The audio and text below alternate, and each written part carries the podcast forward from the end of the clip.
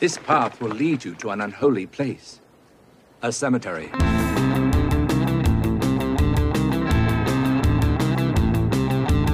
Hello, everybody.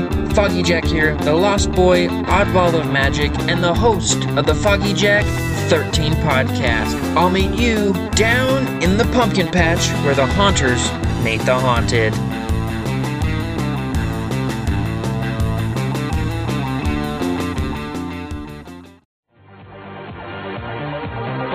Desert and the great American Southwest, I bid you all good evening and or good morning wherever you may be across this great land of ours, from Guam out across the dateline, all the way east to the Caribbean and the U.S. Virgin Islands, where I'm going to go visit one day, south into South America, north all the way to the pole. This is Coast to Coast AM, worldwide, of course, on the internet. All right, now uh, to that portion of the show promised. He does not do frequent interviews, barely ever does them. Uh, as a matter of fact, that really goes for both of these uh, gentlemen. I now would like to bring on uh, Mike Rogers and Travis Walton. So let's do it one at a time and be sure we can get them uh, planted properly. Uh, first, let's go to uh, Mike Rogers. Mike, are you there? Yes, I'm here. Okay, you hear me okay? Yeah. All right, good. Uh, let's see if we can bring uh, Travis on. Uh, Travis Walton, good evening. Are you there? Yeah, I'm here. Oh, excellent. We've got you both just fine. Um, all right. I don't know where to start. I sat down uh, and watched Fire in the Sky again and took notes this time. And um, so I guess I'll kind of move through it the way they did, except I would like to not do it the way they did, with the flashback in the beginning and then the, the story taking up. Uh, Mike, you had a government contract of some kind with the Forest Service. Right. What was that to do? Well, we had to thin out the trees that were damaged and diseased and, and whatnot after a logging operation and pile the debris. Uh, basically, it's just kind of an ecological program that uh, cleans up the forest after logging and makes the trees grow better. All right. And you were the crew chief for that. Right. Uh, how big a project was it? How long were you going to be up there? Uh, we'd been on it about a year and a half at that time. Oh. I see. All right. So it it was was pretty good, pretty good sized contract. exactly. Uh, you were married at the time, Mike. Uh, are you still uh, in a divorce status? Right. I haven't been married now for many years. okay. Um, I guess uh, at the time also the movie went into the, the the thing that you had some financial troubles. Uh, the movie took a few liberties. I wasn't really having financial troubles. I was having troubles trying to live the American dream and have quite as much as I wanted, I guess. Mm-hmm.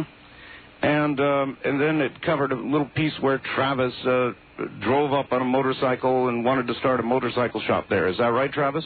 Yeah. So you did do that.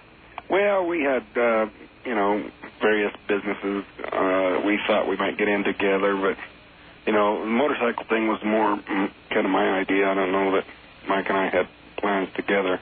So the movie the movie at least was pretty true in that area. Yeah, I was kind of into motorcycles at the time. All right. Scene am, I guess. Yeah. Scene shifts, and you guys are on the way up to the mountains uh, to do the contract. And on the way up, Travis, you got into kind of a thing, a bit of a friction with uh, with Allen Dalis. Yeah, well, you know, he was kind of a, a wild guy, and uh, he'd had a little friction with probably several of the guys on the crew Mm-hmm. at various times. You guys arrived okay at the work site then, worked all day, left the work site around dark. Was it already dark when you left? Well, not quite dark. It was it was getting dark. The sun had gone down and it was darkening. Okay. Um, then you, uh, on the way down, I guess, um, you both saw something, some sort of uh, glow or fire in the sky. Uh, It, it, the way the ma- movie made it look, I've seen fires at night, and it looked just like a fire in the distance, kind of lighting the horizon. Is that about right? Well, we could see it through the trees, and you know, first we didn't know really what it was. We thought it might be a, a forest fire, but it was more of a, a golden color rather than a red Mm-hmm. uh, color. And and then it apparently moved. Well, um, Did it? I mean, did it look like a fire was spreading, or did it look like just the whole thing was moving? we were just puzzling over a lot of different things. Uh, nobody really talked about it while we were looking at it because you know there wasn't that much time. we saw it, and you know I heard the guys kind of one by one fall silent from you know the various conversations that were going on. Hmm. So I assumed that they were all looking at what I was looking at, but nobody said like you know starting to analyzing out loud what it was. Uh, there was more you know what was going on inside of our heads. If you'd have had to guess, then would you have said fire or plane crash? Um, well, it, it was puzzling, you know, because at first I was thinking uh, fire, but then the light seemed to be coming from higher above. You know, I knew the ridge top was just a little bit above us, but this was from higher above that. So that's the reason the plane crashed. Maybe it was like hanging up in a tree or something. And I guess we ought to identify exactly where this was. Where was your work site? It was uh, the highest area uh, up on the Mogollon Rim, um, forested uh, region up in the mountains of Arizona. Mm-hmm. And so you were um, at about what altitude, do you think? Oh, I don't know. What do you think, Mike? 7,500 feet. 7,500. Oh, you were way up there then. All right. Um, then in the movie, uh, as they always do in movies of this kind, this you know the radio started to go crazy. Is that also accurate? Well, um, we didn't have a radio uh, on at the time. Just, uh, so that's a little dramatic license they took then. yeah. Yeah. Okay.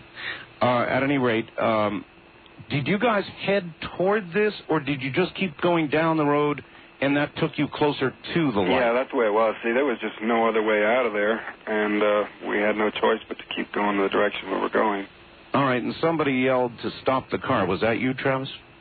Um, yeah, yeah, I guess it was me. Um, as soon as we got around this this uh, group of trees, this thicket, uh, to where we could see the source of this, somebody in the back yelled out, "It's a spaceship," or something like that, and. uh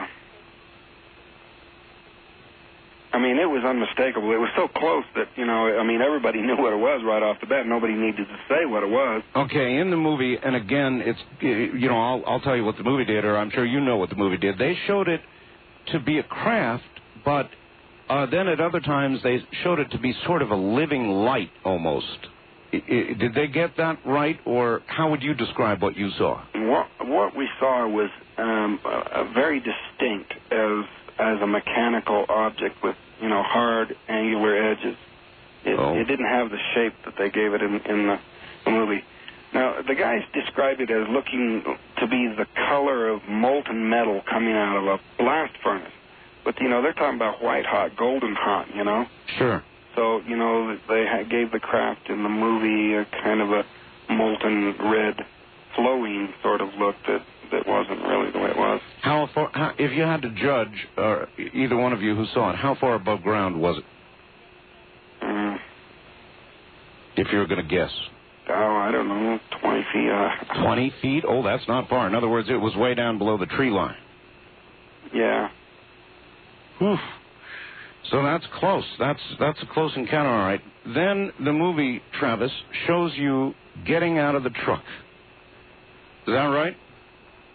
Uh, yeah. Um, I was thinking that this thing was just going to zip off and be gone.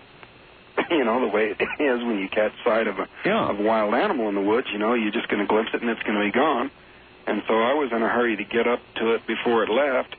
Uh, But, you know, uh, here's where I got to stop you for a second, Travis. You know, in the horror movies, when inevitably the lady, uh, you hear this noise, this horrible noise, and inevitably she goes to one place she shouldn't go, down to the basement, where something eats her. so, in other words, here you are with a pretty frightening thing going on, a ship hovering, what, 20 feet above the ground or something, and you get out of the truck and go under it? Uh, it's kind of a crazy impulse. when you think back on it now, do, can you remember what you were thinking when you did that? Well, I was kind of uh, given to impulsive behavior back in those days. I, I certainly, uh, you know, changed me, and I'm not that way anymore. But, you know, at the time, I was just thinking that, you know, it'd be gone, and I'd miss a chance to see up close. And plus, you know, the guys were really alarmed by what I was doing, and They were yelling at you to come back to the truck. Yeah, they were, uh, you know, and getting pretty excited about that. So, you know, that kind of egged me on. So, Okay. but I, I was having serious misgivings because as I got closer to it, it didn't take off. I understand. Uh, was there any noise? Yeah, um, it was a very strange sort of a sound, a kind of a high-pitched cyclic sound with some real deep tones that just, you know, seemed to be so deep you couldn't, almost couldn't hear it. hear Would, it. would you would you describe it? Would you describe it as real loud or just there? Well, it was just there. It wasn't tremendously loud at first, but then at, when I got closer, and it, it suddenly got louder and, and it started to move, and it rose up a little bit, and that really scared me.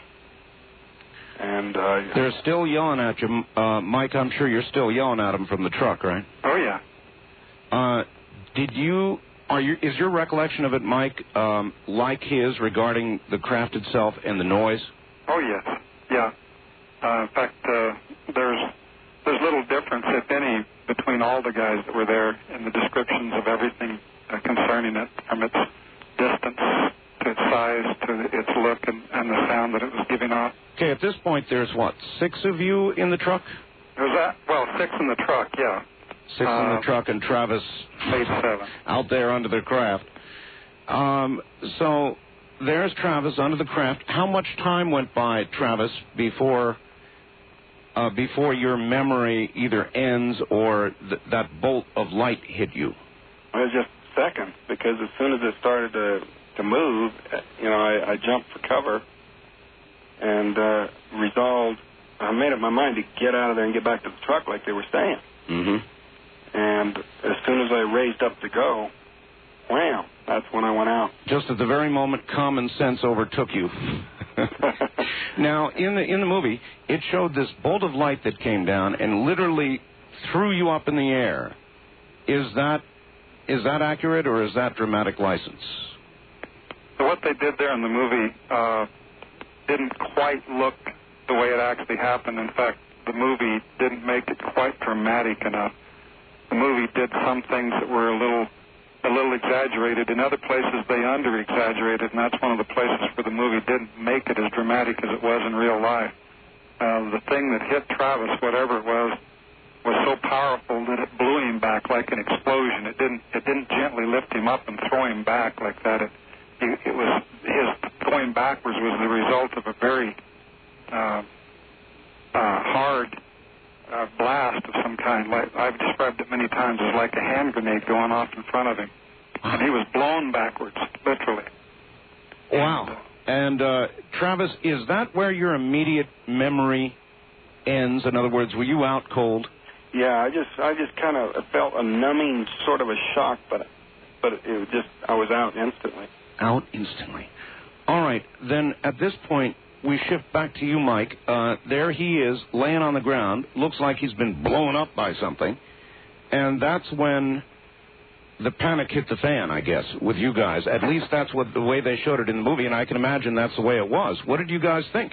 Yeah, that the movie depicted that real well right there. It's almost identical to to what happened afterwards. I mean, Total panic. It, it wasn't. I don't even know if it, was, it showed in the movie two or three seconds before I hit the gas. I, I think I hit the gas more More or less. immediately seeing him hit the ground.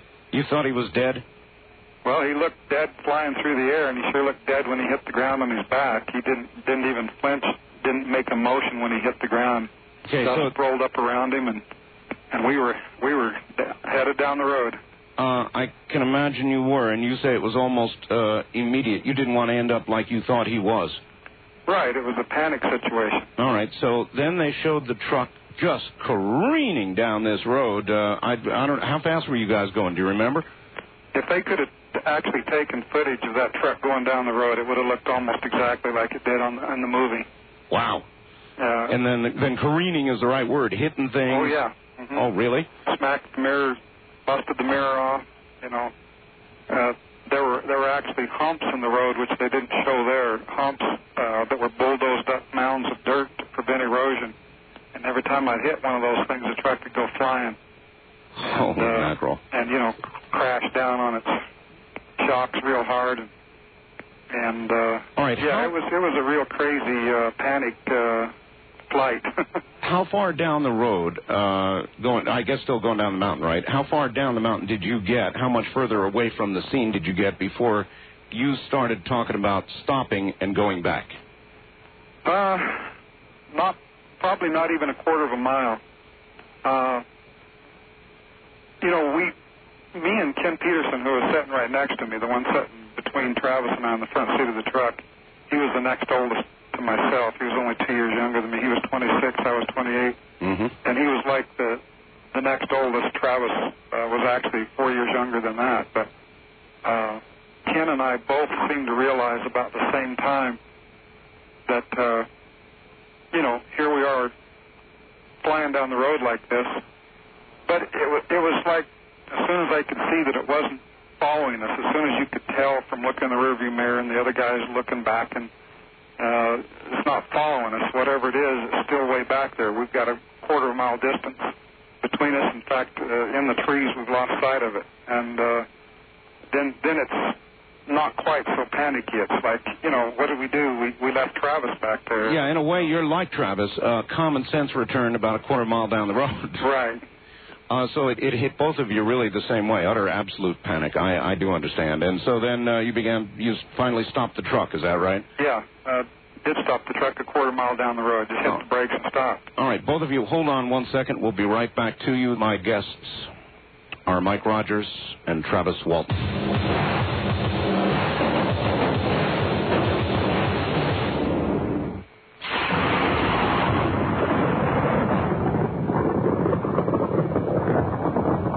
Now to um, Travis Walton and Mike Rogers. I'll try to give them equal top billing here as we go along. Uh, back with you again. So, Mike, uh, the truck stops, and you say what? Well, Ken and I looked at each other, and uh, nobody said anything for a moment. Oh. And I, I said, you know, finally, we, you know, we're going to have to go back. Uh, you know, and somebody in the back, Allen, I think, yells out, "What?" Hmm. uh, you know, we we left Travis back there, and, and uh, you know, he he certainly looked hurt. Uh, we need to go back, and of course, you know, a quarter of a mile down the road, it didn't, it didn't take very long to get there. The speed I was traveling, and and uh, this is not something that took well. We started arguing about this, and uh, after a couple of minutes, we got out of the truck, all of us but, one, I think, and uh, we stood out there on the other side of the truck, uh, side of the truck away from this thing because I'd made a left-hand turn, and now this thing was looking back to the north and across through the forest there, and I really couldn't see any any light or anything at all. We put enough distance between us and the forest was thick enough through the quarter of a mile of foliage there that we couldn't see a thing. Yeah, dark again. Right. And uh, we're yeah, we're standing there in the dark. And it was even a moonless light. There was a sliver of a moon just about to go down on the horizon, just just a sliver, and it was really getting quite dark there. And uh, so after a little bit of a, a hectic discussion, a, a wild and crazy attempt to explain what had happened to each other, just there was no sense going on there at all, really. The only sensical thing was that Travis is still back there, and we don't know what happened to him. We don't know what's happening to him. We need to go back. It, it wasn't very brave of us to leave, and, and we need to go back. And and finally, uh, we just made a decision. At least Ken Peterson and I made a decision that we had to go back. Unlike the movie, where in the movie they had the guys stand there by the road, that's one difference there. In reality, everybody elected to get back in the truck and go back rather than stand there in the dark. Oh, that's a bit, pretty big difference. Uh, that, Yeah. And as a matter of fact, I would think the other guys would resent the way the movie portrayed them. Well, yeah, there has been a little of that. Well, for all of us, I guess. There's there's been the, the good and the bad as far as the way we looked at the movie, but uh, this was one particular difference that made a lot of difference to me because it made it look like I was the only one that went back at all and and uh, had any, uh, you know, look see. When in reality, everybody went back. And uh, one thing that made it easier for us, I think, was kind of the reason why we just went ahead and went back uh, is because as I was rounding the truck to, to get back in my door on the other side of the truck, and the other guys are getting in, we looked back over in the direction that this thing had been, and and a, a, a light. This thing never really got above the treetops. It just you could see the light I mean, it, it lifted up and, and streaked away to the the northeast. Oh Just my street. God. Well, now see, they missed that one in the movie too. Really. Uh huh. Uh, so you're saying the craft, uh, and you were how far from it? Still a quarter, Quarter of a mile away. quarter of a mile away, and you saw it lift up and streak away. At this point, Right. It was it was so fast, and you know you couldn't see it clearly because you're looking through the trees. Remember these these trees right next to us are, are reaching to the sky, and there wasn't any way that you can see anything clearly. But you can uh, you can see through the foliage. You can see this this light a quarter of a mile away uh, raise up and uh, and streak away. wow. And uh, All right. So at this point, then, uh, everybody piles back into the truck, and you go back up, uh, uh, back up the quarter mile to the site where you last saw Travis. Well, there was a little more discussion that went on there, but it takes a long time to explain these sort of things. But yes, we did we did go back, and it'd been maybe 15 minutes at the most before we actually went back to the site. All right, gentlemen, here's where you get to take a rest. We'll be right back with you. All right. You bet. All right, both of you stay right there. Stay planted, everybody. I've got guests. Mike Rogers, who was the crew chief, uh, along with uh, Travis Walton. Travis is also here. And we're talking about an incident that occurred, an abduction, the abduction of Travis Walton, as depicted in Fire in the Sky, and sometimes not as depicted in Fire in the Sky. In other words, we're getting the real story. Uh, Travis, Travis uh, had already encountered the uh, uh, the vehicle, the craft, whatever it is you want to call it, and it had uh, thrown a light on him, zapped him backwards, literally almost blowing him up. Uh, Mike and the rest of the guys had taken off down the hill. They were uh, down the hill, as a matter of fact, about a quarter of a mile away. Finally, decided uh, to turn around and go go back and get Travis as soon as they calmed down uh, after that truck careened down the hill. And uh, they're just about to start back up, and we'll get to them in just a moment. Let me take care of the commercial continuity right now.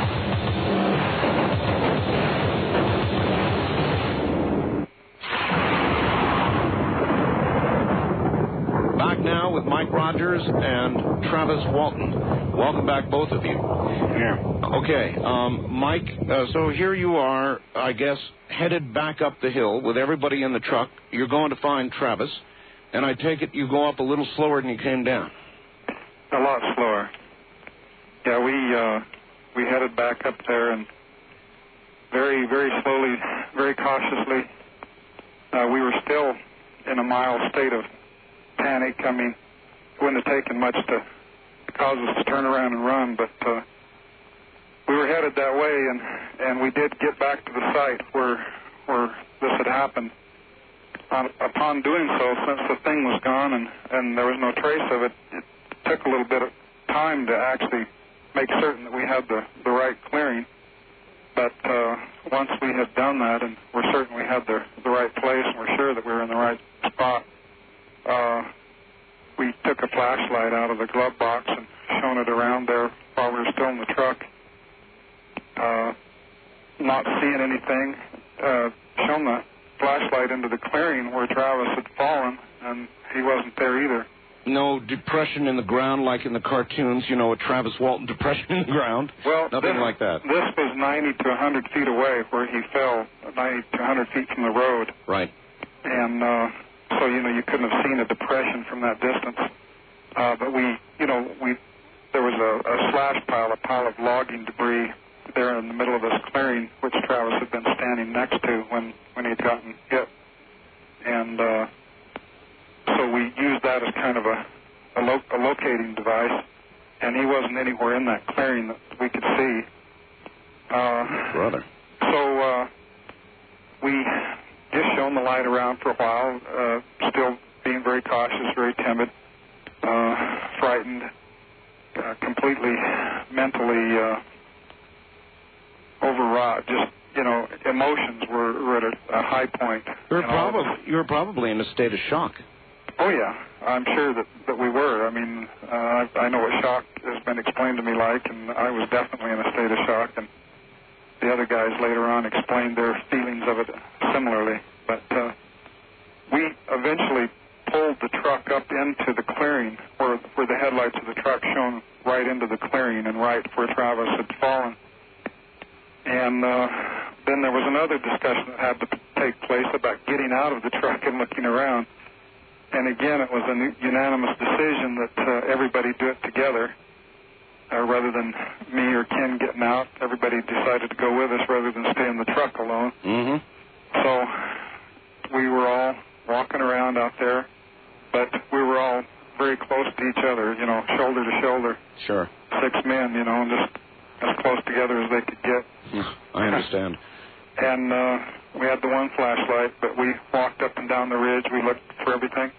The only tracks we could find, which were barely visible in the pine needles intermittently, a heel mark in the edge of the road that I saw before we got out of the truck.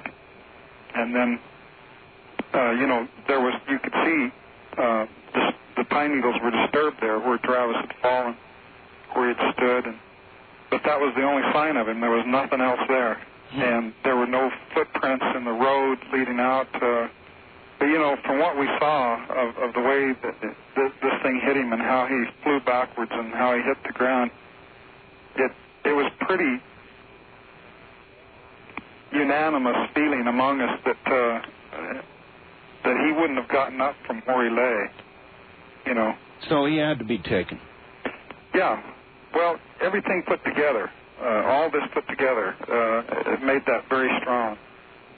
And uh, by the time we left there to head back down the hill to to notify the authorities, uh, we felt that he had, he was taken. I mean, it was it was a real strong feeling.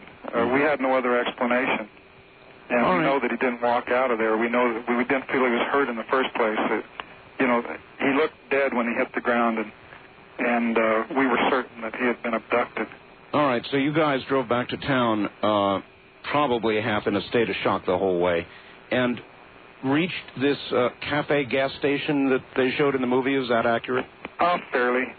Uh, there, there wasn't there wasn't a lot of people around, like in the movie. They they added more people and whatnot into that. But what actually happened is that we we stopped there. In fact, on the way into town, uh, see, I wasn't the one that actually made the call. Uh, I guess they just chose to use my character throughout the movie there in, in certain places. Uh, they do things like that to simplify movies. I understand that. So And because you had been the crew chief, so in, Right. in certain, uh, they would imagine that you would act in. Who, who did call? Well, uh, a guy who they even changed his name in the movie, uh, his uh, real name is Ken Peterson.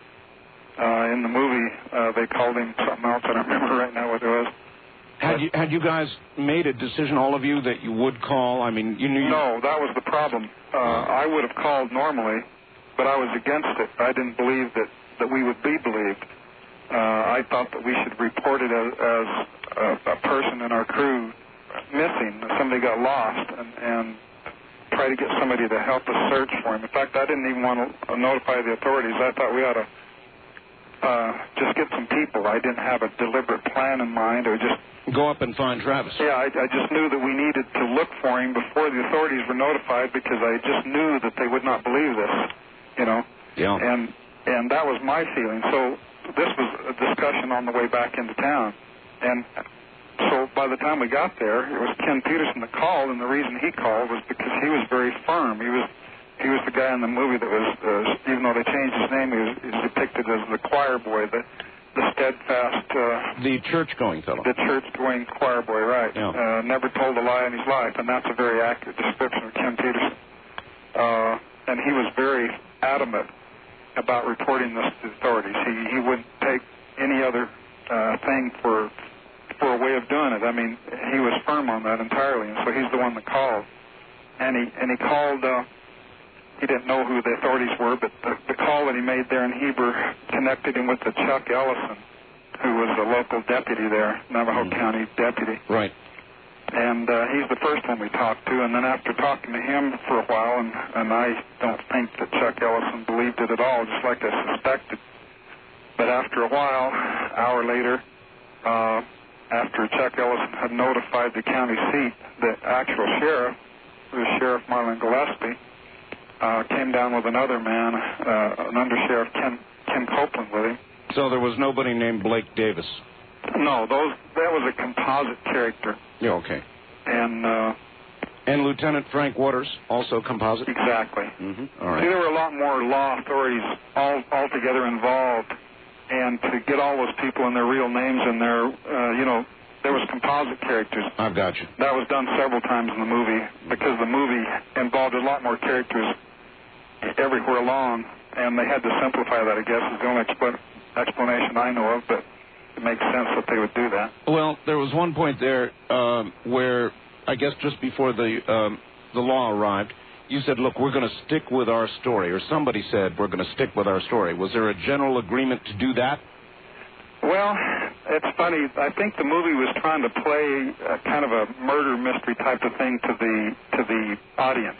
Oh, In uh, reality, this stick to it is, you know, uh, let's not have contention among us here, even though we have differences of opinion of what we should do and what we should say to the authorities. It was like, you know, Ken says, I'm gonna I'm gonna call him, and I'm gonna tell him the whole truth here, and and I hope you guys don't don't you know try to act differently because this is what we need to do. We need to tell the complete whole truth about this thing and just let the chips fall where where they may. well, you had to know one of the place places those chips were going to fall was in the murder column. In other words, they were going to suspect this because of the nature of the story. There was well, no way see, not at the to. time we you know I I really didn't have that in mind uh, because we did not know what happened to Travis exactly. We had our own feelings about it, but we certainly didn't know that he was going to be gone or, or you know especially for as long as he was. Uh, I there was no way I could foresee the future at that point, and I wasn't concerned at that point with with the way it eventually turned out, the, the accusations of murder and everything. To me, it was just we shouldn't tell them the whole thing right now because because never not gonna going to believe it. They're I never felt that they wouldn't even come and search for him if, if we told them about the UFO. I know. Um, I'm I'm curious, Travis. Um, I don't mean to leave you out, but this is the part where you're left out. Travis, when you hear all this now, Mm-hmm. you know about all that went on and what they thought and what they did. I know that after the whole thing, you felt, according to the movie, some some resentment that uh, Mike and company didn't come uh, didn't stay there and uh, and try to get you. That they took off. When you hear all of this now from Mike and others, what goes through your mind? I mean, do you suddenly understand, or do you still feel any resentment? Well, you know, I I felt less resentment than than Mike might have believed for a while. I mean, you know, back when this happened, uh, Mike, every time he was interviewed, you know, the, the somebody would ask him, "How could you go off and leave your friend like this?" You know. Mhm. So they were really dumping this load of guilt on him, which which really added to the sort of feelings that he was getting from my family, you know, during the search and things. Sure. Uh, so it was kind of a blame situation that uh, that came about, and he kind of uh, misread me as to as feeling that way. I don't, I don't, I don't really, you know, I've, I've I've always said, excuse me, that uh, that they, uh, you know, they did what they had to do. Yeah. That you know, in a, in a similar situation, I can't see that it would have made any sense for anyone to have done any different than they did. Jumping out to the end of the movie for a second, or the story. Uh, was it a year, a year and a half that you guys really didn't see or talk to each other? Was that accurate? Mm, Yeah, but uh, you know there were some other things involved there too, but you know, that was a part of it. Mm-hmm. Uh, did you really get together, the two of you, at the end as they showed, uh, go back out to the area? Um, we've been out there uh, a few times. A few times. It's something I try to avoid.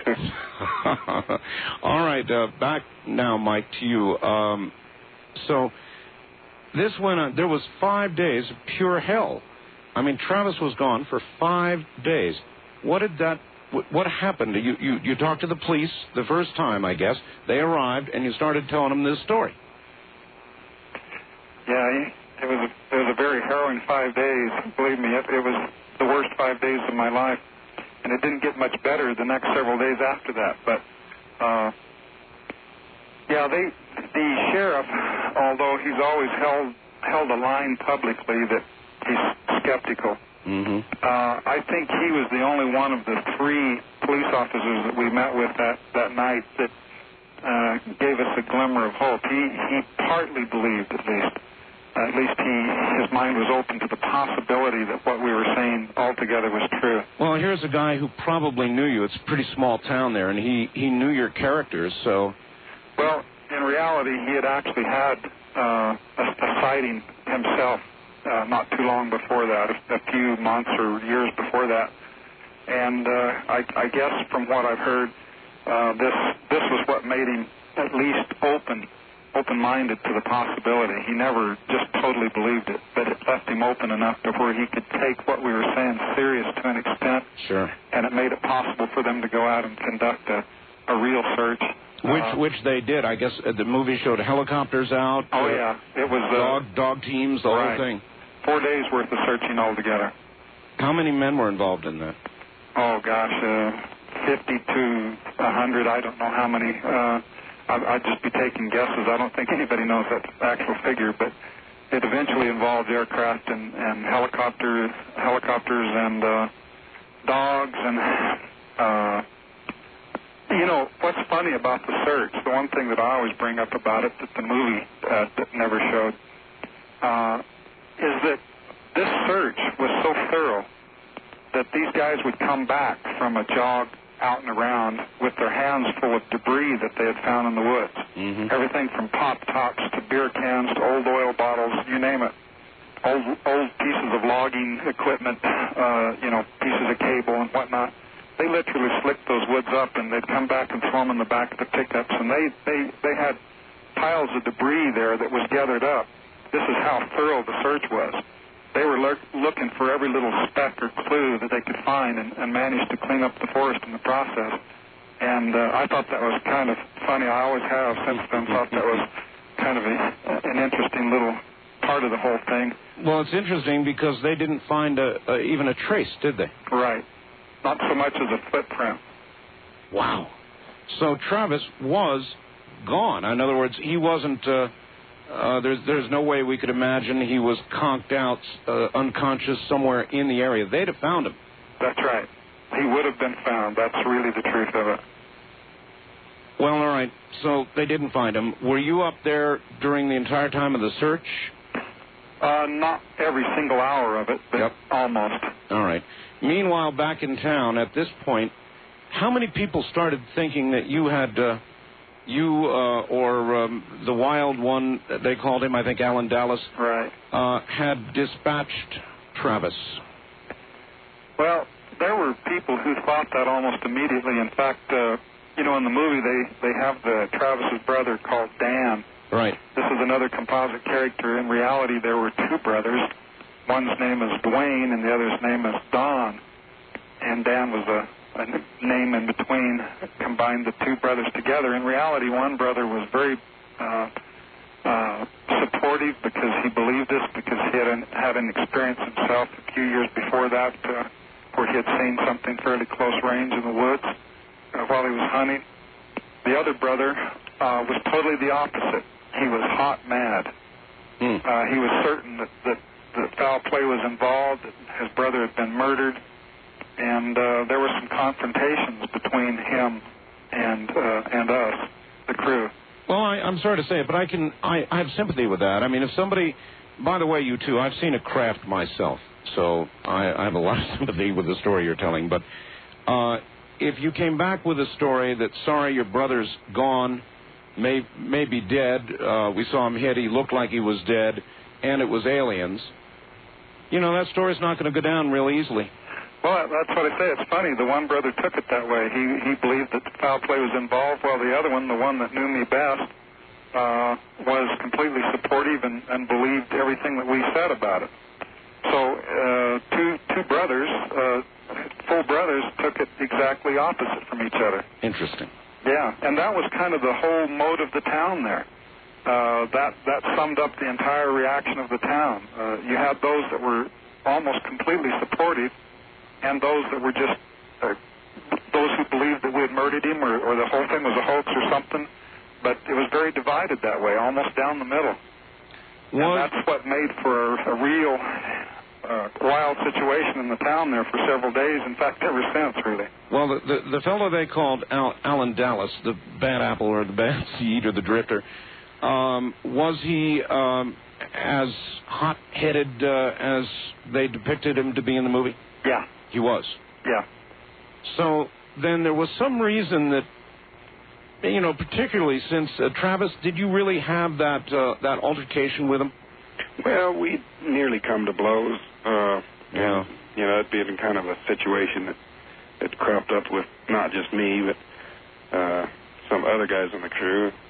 Mike uh, actually got in a fist fight with him, and you know, so, so then if you're so then if you're a cop, if you're a lieutenant or the sheriff or whoever, and and you're getting told this story, you're going to figure this Allen Dalis character might have done in Travis. Right. You know, of course, he had an attitude about police too. Of course. Yeah, I'm, I'm sure he did. Well, then uh, that's exactly the way they showed it. All right, uh, there was a town meeting, Mike, wasn't there?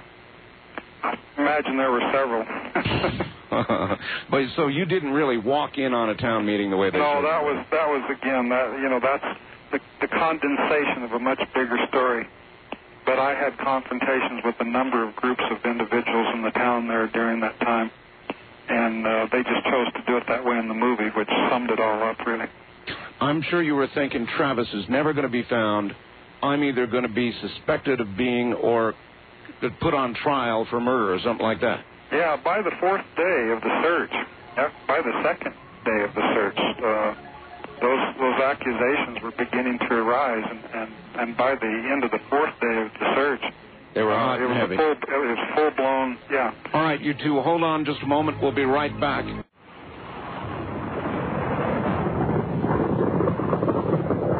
Back now to Mike Rogers and Travis Walton. Hi there, you two. We're back on.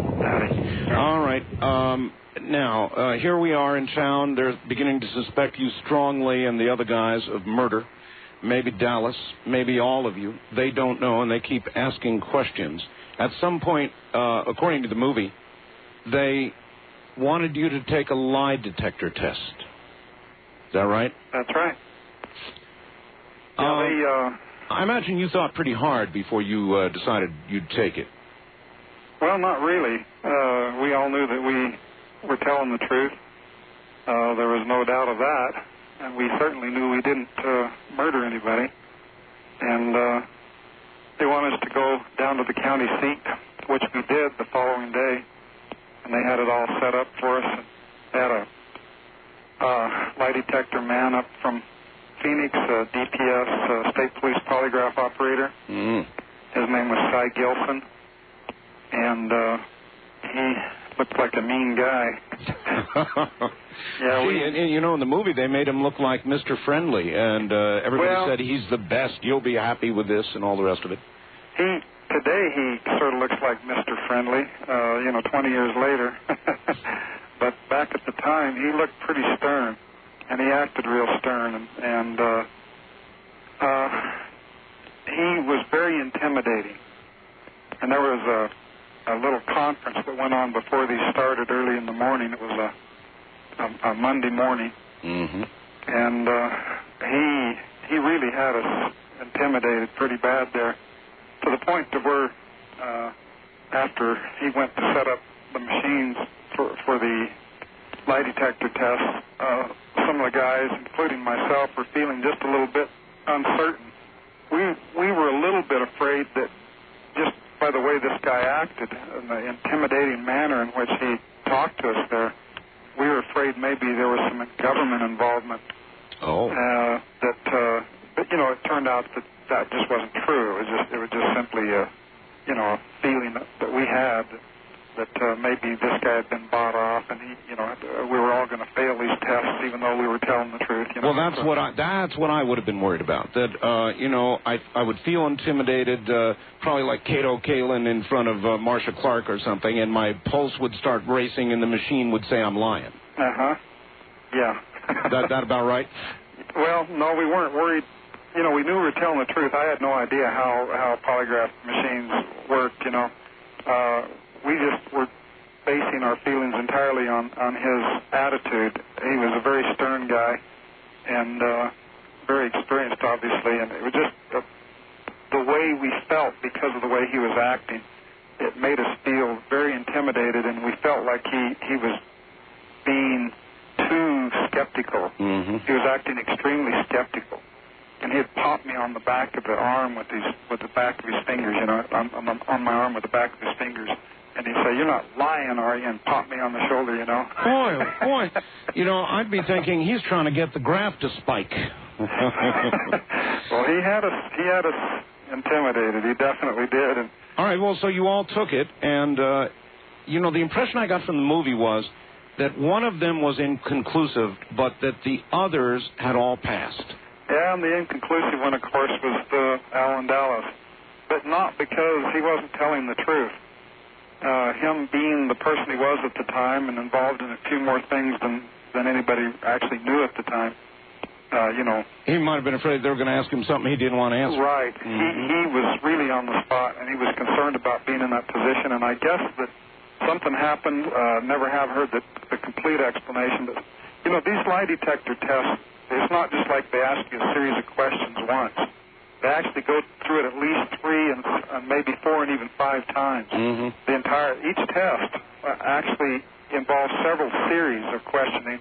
Each series of questioning is, is pretty much identical, but but the the whole thing altogether per person took uh, two hours or more. Oh, boy.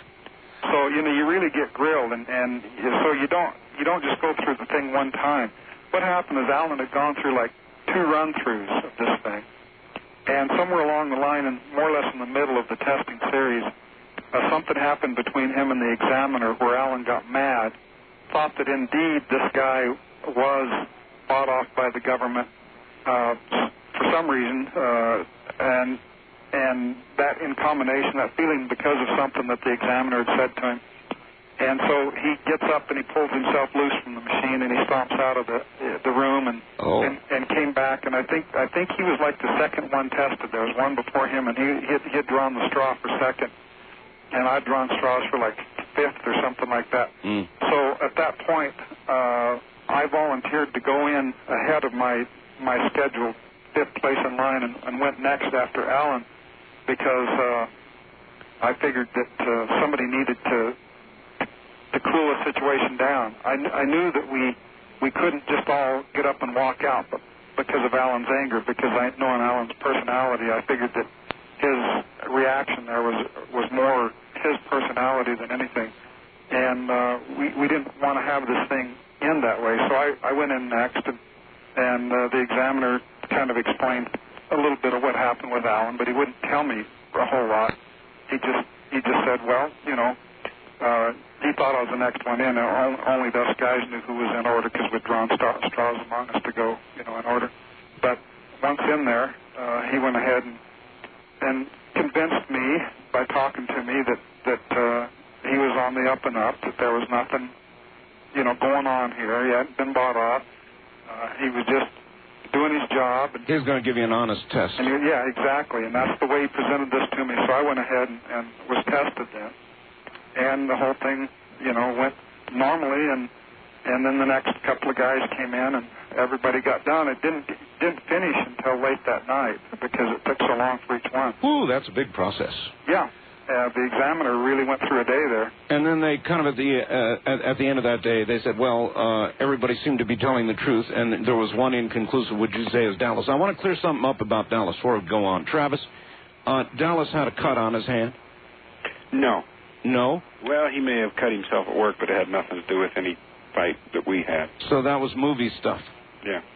Uh, they were trying to imply that there had been some fight between uh, you and Dalis where he might have gotten that cut.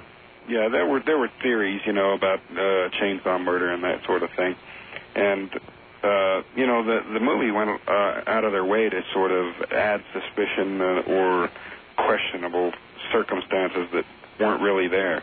Well, they need a story. Like there was no National Enquirer in, in the truck that day, you know. Oh, really? Now, see that. It, had I been you, Travis, or or you, Mike, I'd have been really angry about that because the clear implication was you guys were sitting around the truck, yucking it up, drinking some beer or something, and uh, read this story and decided to perpetrate a hoax. That was the clear implication, wasn't it? Yeah, well, you know that was that was the reason they threw that in there was to add suspicion. And the, and the movie, you know, ignored a lot of, uh, you know, corroborating evidence and and threw in a lot of suspicious things that never really even happened. Yeah, but that one would have made me angry. Would have made me angry. Because it, it cast doubt on all of your characters. Well, there is one thing Travis passed over there between him and Allen. Allen did nearly hit him with a tree that day.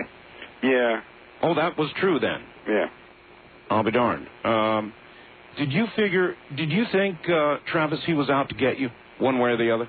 Or pick a fight with you or something? Well, yeah, and I think that uh, that may have contributed to his anxiety in the testing, is you know, because the, the the thrust of the question was, do you do you harbor ill will towards this guy? And so, it, you know, even though he knew he didn't kill me, he was in a situation where, you know, if he denied ill will, Sure. he, you know, he'd be lying on the test, and that would show up. And if he admitted it, then they then they would just fuel the suspicions that were directed towards him, and so I think that kind of added to his anxiety. All right. I'd, I'd kind of like to, Travis, try and ask you about what you can remember. The movie, the movie, Travis, showed, of course, very specific things. Um, the movie showed that you were in a cocoon like area, um, almost like a beehive or something. Did they take this from your description, Travis? No, uh, they just, you know, as a matter of fact, the, the script that I was given didn't have that sequence uh, aboard the craft in it at all. It was totally uh, missing from the copy I was given. yeah, I understand. Um, Travis, what do you remember? Well, you know, there were certain things that occurred in the movie that, you know, sort of uh, symbolized things that I underwent, uh, left you with the same kinds of emotions. But as far as the actual events were concerned, none of it was really there, you know, except in symbolic form. There was no uh, cocoon. There was no. The, the ship itself looked uh, very clean and uh, hospital-like. It was not all trashy and Oh my, that's yeah, that's very different, very very different. So, you, you know, you lost consciousness obviously uh, when the light hit you. right. And uh, what is the first thing that you can remember after that? Just pain. I was just coming to, and I was in a lot of pain. And I didn't come to very quickly. It was kind of like in and out for a long time, and I was kind of half conscious and half wondering what had happened to me. Uh, I could hear movement around me, and I even remembered approaching the craft, but I figured that that I'd been injured somehow and that I'd been taken to a hospital. Were you lying on a table or in a yeah, bed? Yeah, I was lying on my back, and there, there was a light above me, and I know what you mean. You're kind of half conscious, in and out, in and out. I've been there myself. Um, so you slowly, slowly came toward consciousness. Yeah. And there was this thing lying across my chest. It was kind of like holding me down. I wasn't moving too much because it it hurt, and I was felt really really weak. But when I finally got where I could focus my eyes, um, and made out these you know these faces that were over, standing over me, you know, they were not doctors. This was this was something that just totally blew me away. Is the appearance of these creatures. Can you describe them? Can you remember generally how they looked? Well, they were humanoid. You know, they had they were just uh, large eyes, uh, kind of large cranium, uh, no hair. No hair. Um, it was it was just such a shock. It was just uh, it, you know combined with the pain and and you know not being able to breathe, it just flipped out. Were they just standing around you, or were they uh, communicating among themselves? Can you recall? Well, they were, you know, kind of uh, standing over me. At least one of them was closer than the others. And when I saw them, I just involuntarily sort of lashed out at them. And I, I was just so weak that it was just more of a push than anything.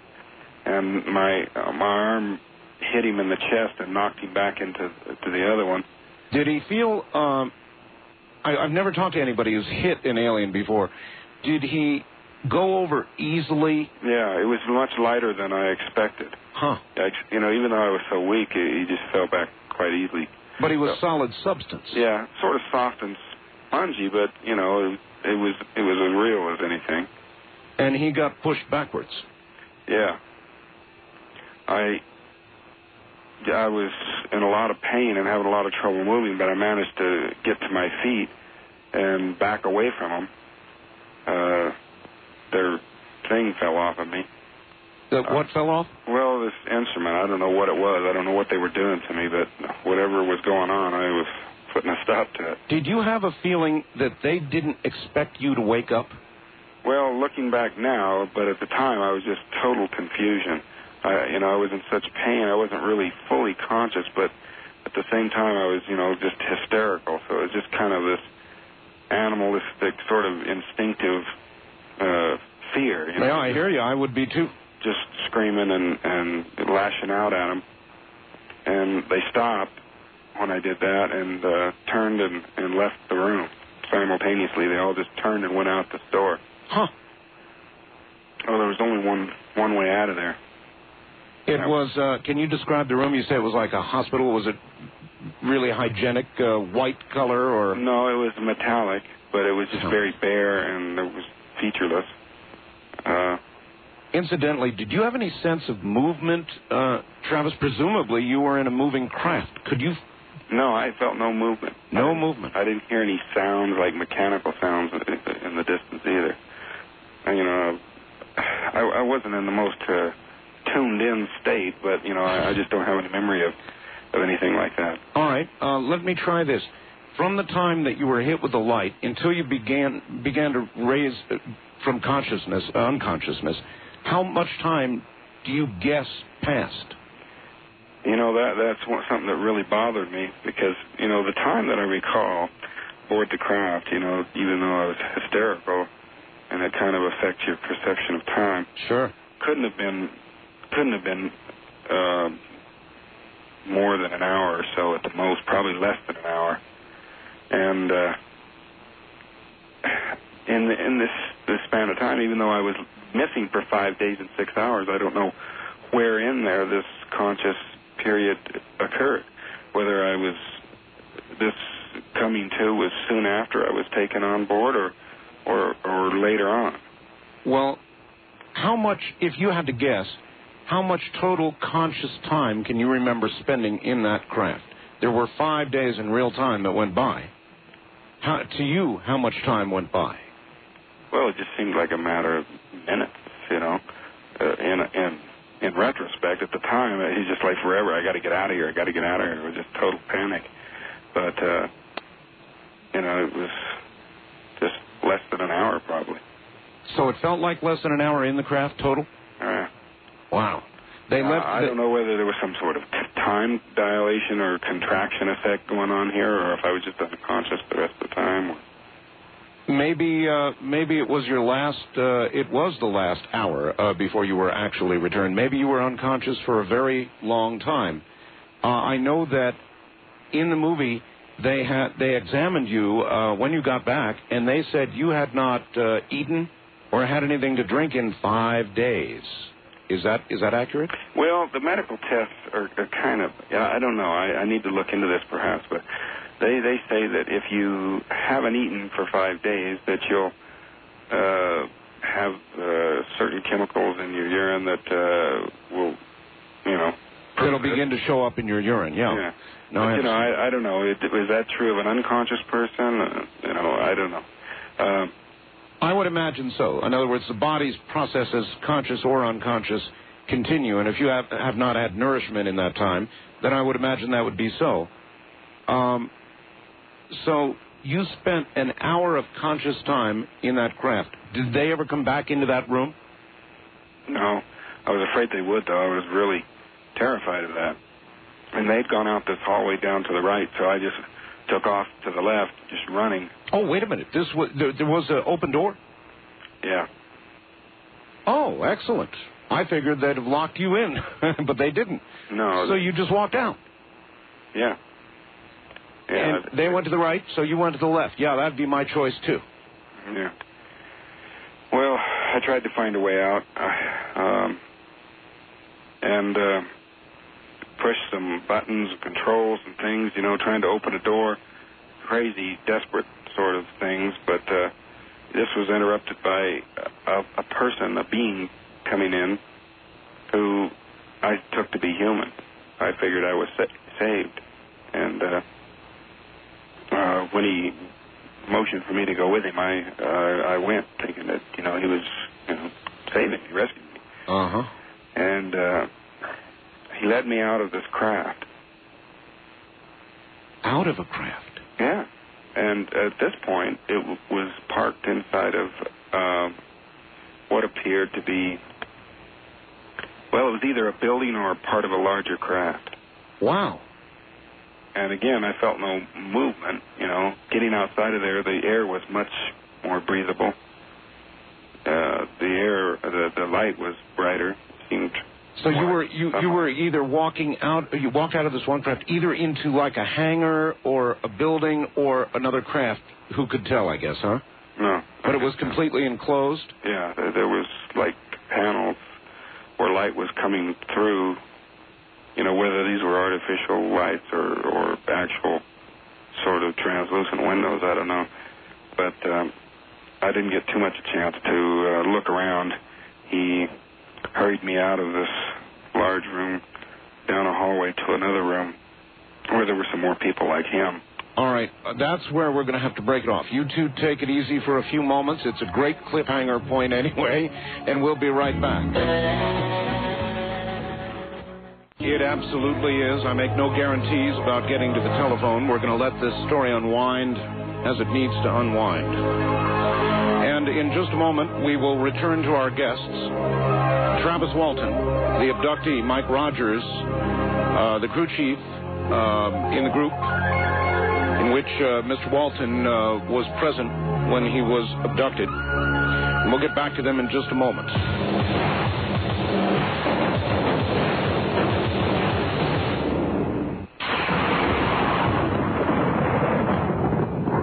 All right, back now to my guests, Mike Rogers and Travis Walton. Um, uh, hi there, you two. We're back again. Travis, um, I just got a fax from somebody in Washington, and they asked the following. Though there are many questions I'd like to ask both Mike and Travis, my main question is why the human type being, the one who showed Travis the star map, was never shown in the movie?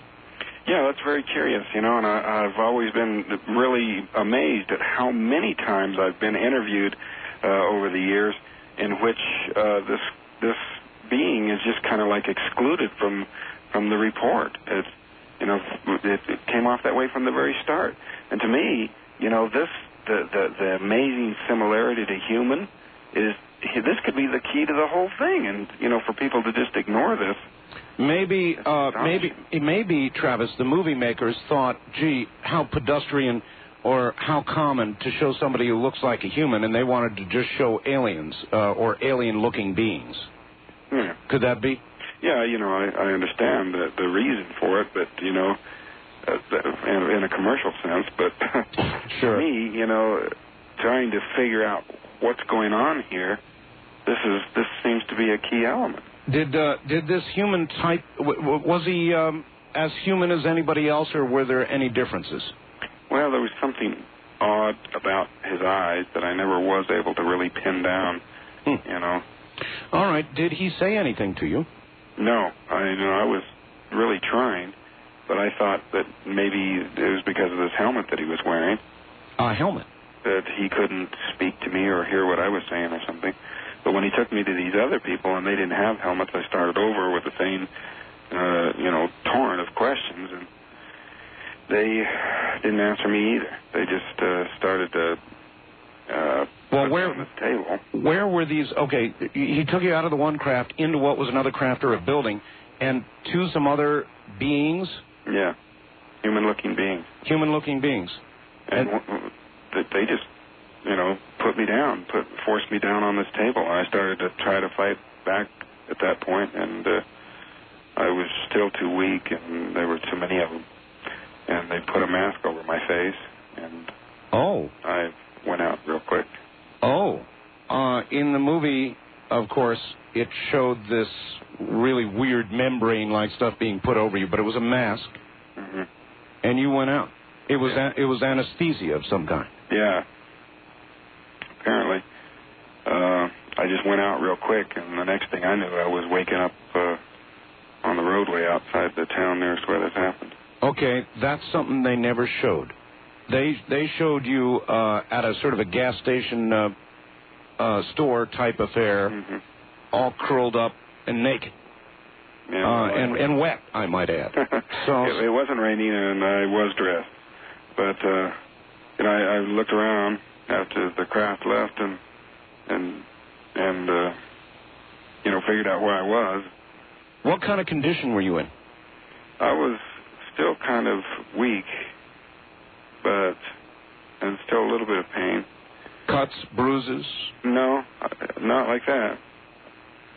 Um, I was just kind of psychologically blown out. You know, it was just, I was just really, Probably glad to be back on Earth. oh yeah. You know, I just ran just as hard as I could down across the bridge. There was some lights on in this one building. Did, did you? Would, let, let me ask you, Travis. Did you know where you were when you when you regained consciousness and looked around? Did you recognize where you were? Well, at, at first I didn't, but I figured out the stretch of road and the lights down there where I must be. And uh, and then ran down into the town. The closer I got, of course, the more I knew that it was the, the town. Sure. And uh, I, you know, to make a long story short, I finally uh, was able to telephone my family, and they came and got me. In the movie, of course, you telephoned uh, Mike. Right. Is that? But you did not. It was another brother-in-law. It was another brother-in-law, and uh, he came and got you. In the movie, it showed your condition was terrible. I mean, you were all curled up and screaming and uh, and not not very with it. Um, is that right, or half right, or all wrong? Yeah, was, that was basically how it was. I was dressed though. Um, I thought it was the same night. I didn't realize how much time had gone by. Wow. And then on the way back, they said something that kind of let me know, you know, could feel your face. You know, I had this five-day growth of beard. And look at your watch, and and you know, so much time had gone by. It, it was quite a shock to me. I just kind of uh, As you broke down at that point. as you look back on this now, Travis, do you think you were taken just because you were crazy enough to walk out there under that craft? Do you think they decided you were a target of opportunity? Do you have any idea what they wanted with you? Well, it's all just speculation, you know. But uh, I, I, I, a lot of people, you know, try to suggest that they were waiting for us there, but you know, I, I think that it was just kind of an accident. At least I prefer to believe that this was just a bolt from the blue, so to speak. No Yeah. pun intended. And uh, that, you know, it's just a one of a kind sort of incident that I can just put behind me and get on with my life. Well, I know that you both really love reporters, don't you? well, there's been a few good ones, but you know we've had a lot of trouble with people getting it right, either intentionally or unintentionally. Well, I know I'm interviewed frequently myself by the press, and I worry most about that when you uh, talk to a, uh, a newspaper reporter. Inevitably, I mean, it's like they have to get it wrong or something. Yeah, it's just I mean just it's not. It, sometimes it's not like anything malicious. It's just just basic facts. You know, people's names, dates, places. It, it's just never right. Well, that's why radio's better. It really gave me a lot of insight into looking at the news. You know, when I see things going on, I always wonder what really happened there. Hmm. I I understand, um, but a few of them have had it right. Yeah. Here and there. If you were to guess, and I know it is just speculation, but again, you, you think it was just all sort of um, happenstance. Do you have any guesses about what they did with you for that time? Well, it, it for a long time it was just something that you know there was just a it was like there was just a fragment of things and and you couldn't didn't really have enough information to go on and it was just something that would have just driven me nuts you know to try to to piece something together from what I remembered at the time so I just sort of put it out of my mind and tried to get on with my life and and live as normal a life as possible and not just constantly delve into it. You didn't you didn't uh, end up being consumed by it, wanting to go to a hypnotherapist and get regressed and all the rest of that No, sort of stuff. You know, I was invited to go to a lot of gatherings and, and you know, approached by people who had similar sightings. And to to uh, the greatest extent, I've I've avoided that, you know, and uh, just tried to get on with my life. When There's a lot to adjust to and a lot to cope with. So Yeah. When when you go through something like this uh, tonight with Mike, and you sort of go back through the whole story again, is it like reliving it? yeah, you know, it, it never fails to just get me all wrenched up in, inside. And for a long time, I didn't talk about it hardly at all. But when the movie happened, you know, I was kind of in a situation where, you know, I was being pressed for large numbers of interviews all of a sudden. And uh, I was afraid that it was going to just make me so sick of the subject I never could speak of it again. that it would just build up to a point where it'd get worse and worse. But actually, it's kind of had a desensitizing effect on me Yeah. even, even though you know I, I'm still there to a certain extent, I, I do, you know, feel a little easier to talk about it than I used to. All right. Right at the end of the movie, uh, Mike, uh, this is for you. They they rolled something that said, uh, and I think this audience ought to know that another lie detector test was administered, and every single one of you passed. Well, there were only three of us that took uh, these this new series of, of tests. Uh, what happened was there was there was a fellow by the name of Jerry Black who caught wind of the movie being made uh, just just as the movie was uh, beginning to be filmed uh, back in the summer of 1992, and uh, Jerry Black uh, approached the screenwriter Tracy Torme uh, on the phone at first, and, and he was trying to get Tracy to cease the the movie to chop it off because he said that you know this this whole thing is a hoax. Uh, Jerry Black uh, was a personal friend of some major skeptics, uh, although he himself is a believer in the UFO phenomena, and that was his first initial approach to this thing. And then after launching eventually a whole new investigation into the thing, because Jerry Black is a UFO investigator, uh, he came to the point to where he thought, well, what we need now is, is some new tests because the first tests, uh, everybody took them, everybody passed. Even Allen Dalis, of course, uh, according to the police report that was uh, finally came through after all these years, showed that Allen passed the part of the test that he took. Mm-hmm. But what Jerry Black wanted for his own personal conclusion to his investigation was a new, new lie detector test uh, for me and Travis and Allen Dalis, who he considered to be the, the, the lead characters of the thing. Allen, because uh, Allen was not only a lead character, but was the one who had an inconclusive test in 1975.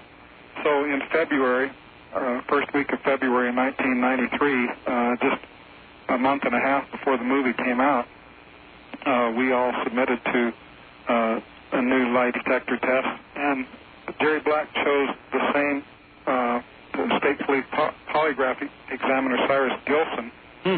Uh, who then had uh, you know 20 years experience, something like that. Uh, he he had been in, in it all these years since then, and he was a very experienced examiner at the time in 1975.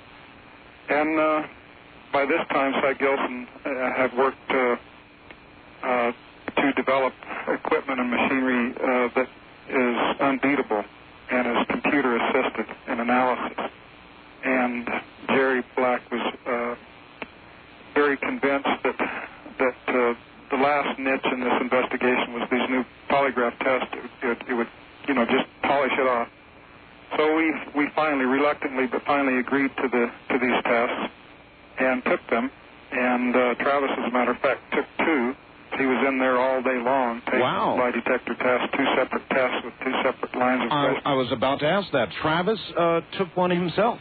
Yeah, well, he Travis took one years ago back, and you know when this right after this happened and passed uh, passed it. But uh, uh, you know this was this was first time that Travis had taken a test with the state police polygraph examiner.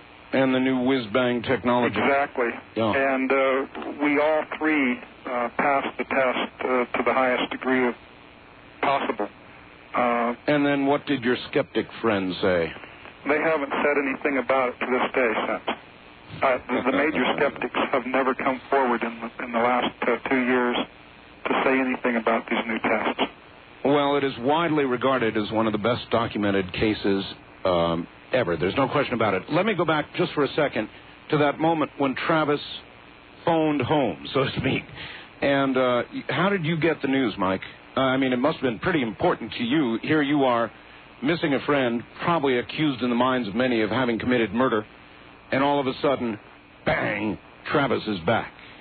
It didn't happen like that with me. I wasn't the brother-in-law he called. Again, like I said earlier, they they kind of used my character throughout the movie for a lot of things. Uh, even though uh, I was present throughout this entire time and, and a kind of a lead character in the thing, they they gave me the role of doing certain things like calling the police initially, and then again uh, being the one that Travis called uh, from telephone booth. You know. Right. No, I understand that, that you were not the one called, but surely somebody at some point picked up the phone, called you, and said, "Guess right. what?" Well, see, this is where I kind of got left out. Uh, everything that happened uh, when Travis's brother and brother-in-law uh, went out and, and picked him up, uh, he was he was actually had already been transported down to Phoenix and was beginning this this process of of, of being uh, analyzed by doctors and hypnotists and psychotherapists and every every expert that they could throw at him. I didn't even know that he was returned uh, for almost a whole day after he had actually been returned. I, uh, nobody had even told me for a long time. Of course, when I did learn of it, you know, I was elated. I was I was thrilled. I was I was relieved. Uh, you know, and uh, Well, you see, what happened at the time was uh, my brother uh, had been watching what had been happening to my mother, and and the way the, the the police and the media were just unmerciful. You know, she'd had to be sedated, and, that, and and the kinds of things that were being done to the family and in the community and everything. And they just felt that, you know, he, he said, "Oh, that mob is not going to get hold of this guy." How how were they treating it in the media, Travis? Uh, well, you must have read all the clippings now. Were they making a big joke out of it? Was it a murder mystery in the media? What were they doing? Well, you know, it was one theory after another. You know, of course, right uh, at first it was just a murder, and then it was a, a drug hallucination, and then it was a, a, a transitory psychosis. It was just one thing after another. You know. I'm sure they tested you for drugs. Yeah, the medical test revealed no trace of any drug in my system. All my psychiatric tests were perfectly normal scores. Uh, but you know, it, it was no end to the sorts of accusations, uh, however baseless. And you know, it, it it turned into you know a long series of attempts to try to set the record straight. So they got you in Phoenix. They put you in the hospital in Phoenix, huh? Yeah. And uh, came at you with what? A battery of tests and uh, doctors to come in and have little conversations with you. Yeah, that sort of thing. EKG, EEG, uh, you know, the whole shooting match. Did they find anything wrong? Anything, for example, that physically could have caused you to go into a coma-like state, say, for five days? Uh, no, nothing.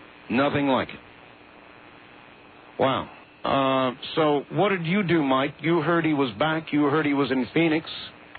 And uh, after you sighed a big uh, sigh of relief, I'm sure, um, because uh, you were accused, and your friend's back, what did you do?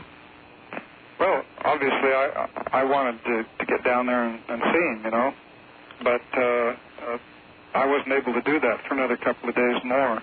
It was it was like maybe three days before I was actually able to see him for the first time. And this is one area where where the movie uh, Fire in the Sky actually got real simple. Uh, they they showed him in the movie being put in a, a local uh, hospital and treated very normally. Uh, the hospital was quiet, and and I snuck in there during the night and got That's past right. the nurse to talk to, to my buddy for the first time. You know. That's right. And in reality, this thing was a media circus. Uh, there were there were a, a whole team of doctors and people there, and uh, they had him bound up for for several days before I was able to to ever get a first glance at him. Couldn't hardly go anywhere. Walking across the parking lot of the hospital. Hey, there he is. There he is. That kind Oh, of stuff. no. It was just crazy, you know, it was just crazy stuff. They put me in the hospital under an assumed name. oh. Oh, so, uh, but, that but, kind of delayed the media. but at some point they, they saw you walking. Yeah. How were you going to handle it in the media, uh, Travis? I'm sure you thought about that. You know, what am I going to say to him? Well, you know, I was just a, a country boy. I didn't- wasn't really very well versed in these kinds of things. I didn't know how to handle it. You know, and I guess I was a, a sitting duck at times. uh, so did you did you talk to him or did you tell him to get lost most of the time? Yeah, I, I, I, c- I just wasn't up to talking for for quite a while. You know. You still don't like talking about it, do you? No, it's it's still kind of upsetting, but uh, you know, I feel that it's important to set the record straight. Maybe it's important for you too, because every time you go through this, maybe a little, you know, like another piece of it, or the pressure of it falls away from you a little bit. Yeah, just just a little. All right, you two, stay put. We'll be right back to you. My guests, Mike Rogers and Travis Walton. The story of Fire in the Sky. Only uh, this is the real thing, and we'll be right back.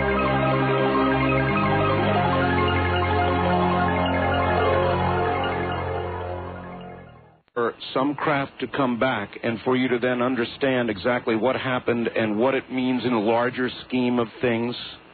Yeah, in other words, we'd like for the mystery to be solved. Um, you know, by by somehow, some maybe not being the person that gets out there and solves it, but uh, you know, it, it would be nice for it to be known. If it's going to remain a mystery, I'd just as soon get on with my life. Yeah, I can understand that. Getting wanting to get on with your life. Um, Travis, what of, of of your whole experience of what you remember of it? Um, what was the uh, the worst and most terrifying moment for you? I mean, when you flash back on it and you think of the worst, what was that worst moment? Uh, well, you know, suddenly seeing them and their eye, the way their eyes just seem to look into me. Does that haunt you still? Yeah, it does, and that's been, you know, something that's been in the center of every feeling. You know, no- not exactly flashback, but when I think back, you know, that's that's the part of it that just is the most intense. Other than when some uh, a crazy person from the media like me comes along and talks to you, uh, is it getting now to the point where you think about it less and less, or does it still come to you regularly? Well, I work at not letting it. you know, when somebody brings it up, that I never bring it up, and I just never bring up the topic of conversation. I can't blame you. Uh, are are the two of you now close? Would you would you both say you're you're close since it, or what? Well, we were we were close, uh, you know, prior to the incident, and you know we had a falling out in the in the interim, but we've kind of passed things up, and we're getting, you know, to where we more like it was before. Were you really close friends, Yeah. best friends? hmm What about the others? Uh, do you stay in touch with them? Have they fallen away? They've just fallen away. Most of them, you know, are other states, and we you know, rarely talk to them since this happened. Mike, uh, for you in the movie, uh, it showed your wife at the time uh, kind of in a crisis and not believing you, and and, and ending up uh, crying and not believing you. Is that about the way it happened? Well, uh, she she did believe me. That that was.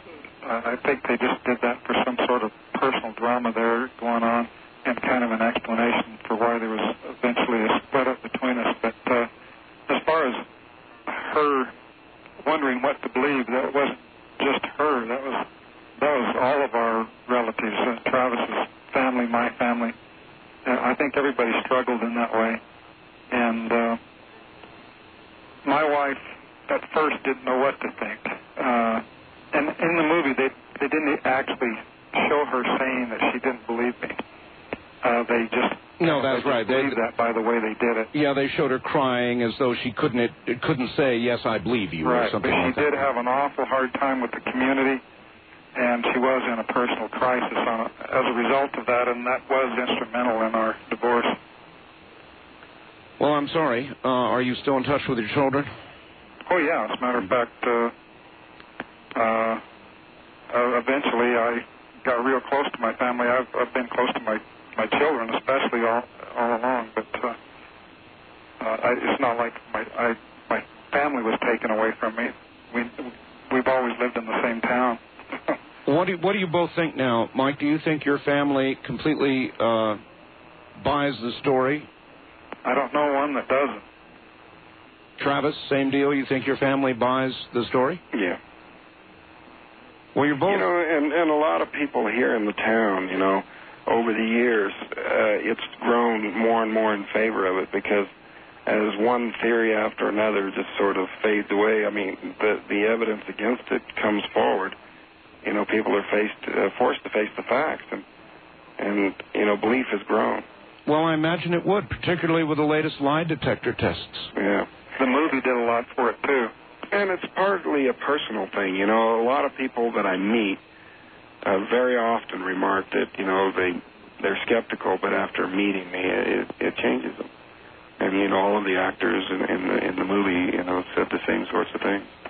Well, it seems to me as though the real story, as you two have told it tonight, is to me a lot more convincing and a lot less trying to throw doubt in the mind of the audience than the movie. I mean, they threw doubt at several places with the the tabloid newspaper that never happened, all, all the rest of it.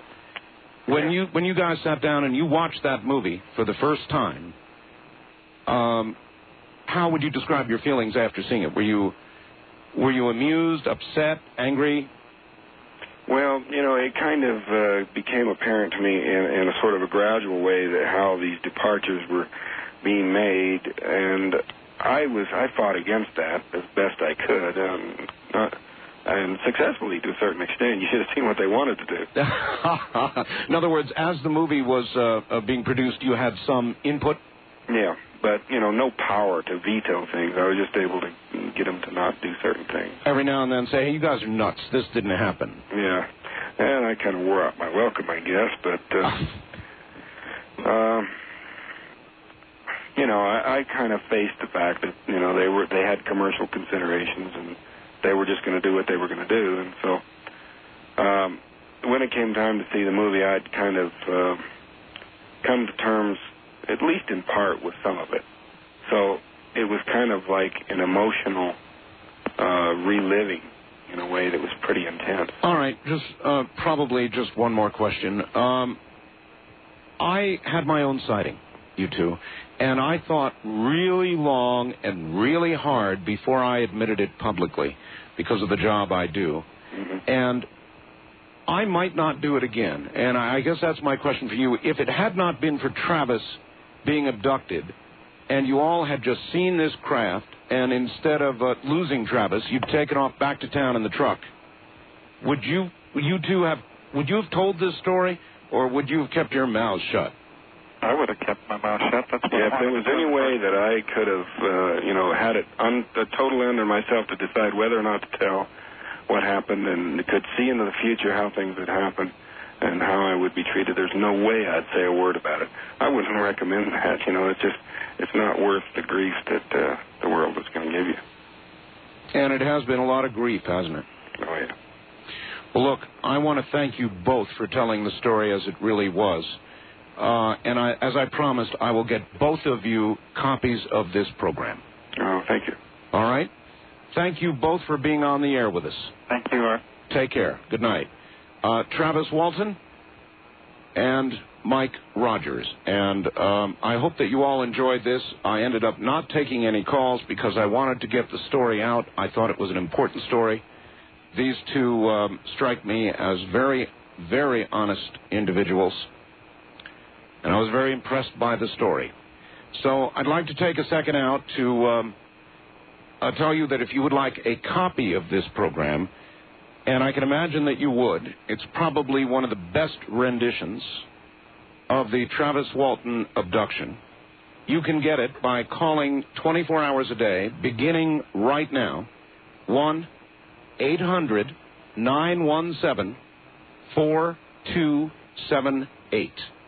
Once again, 1 800 917 4278.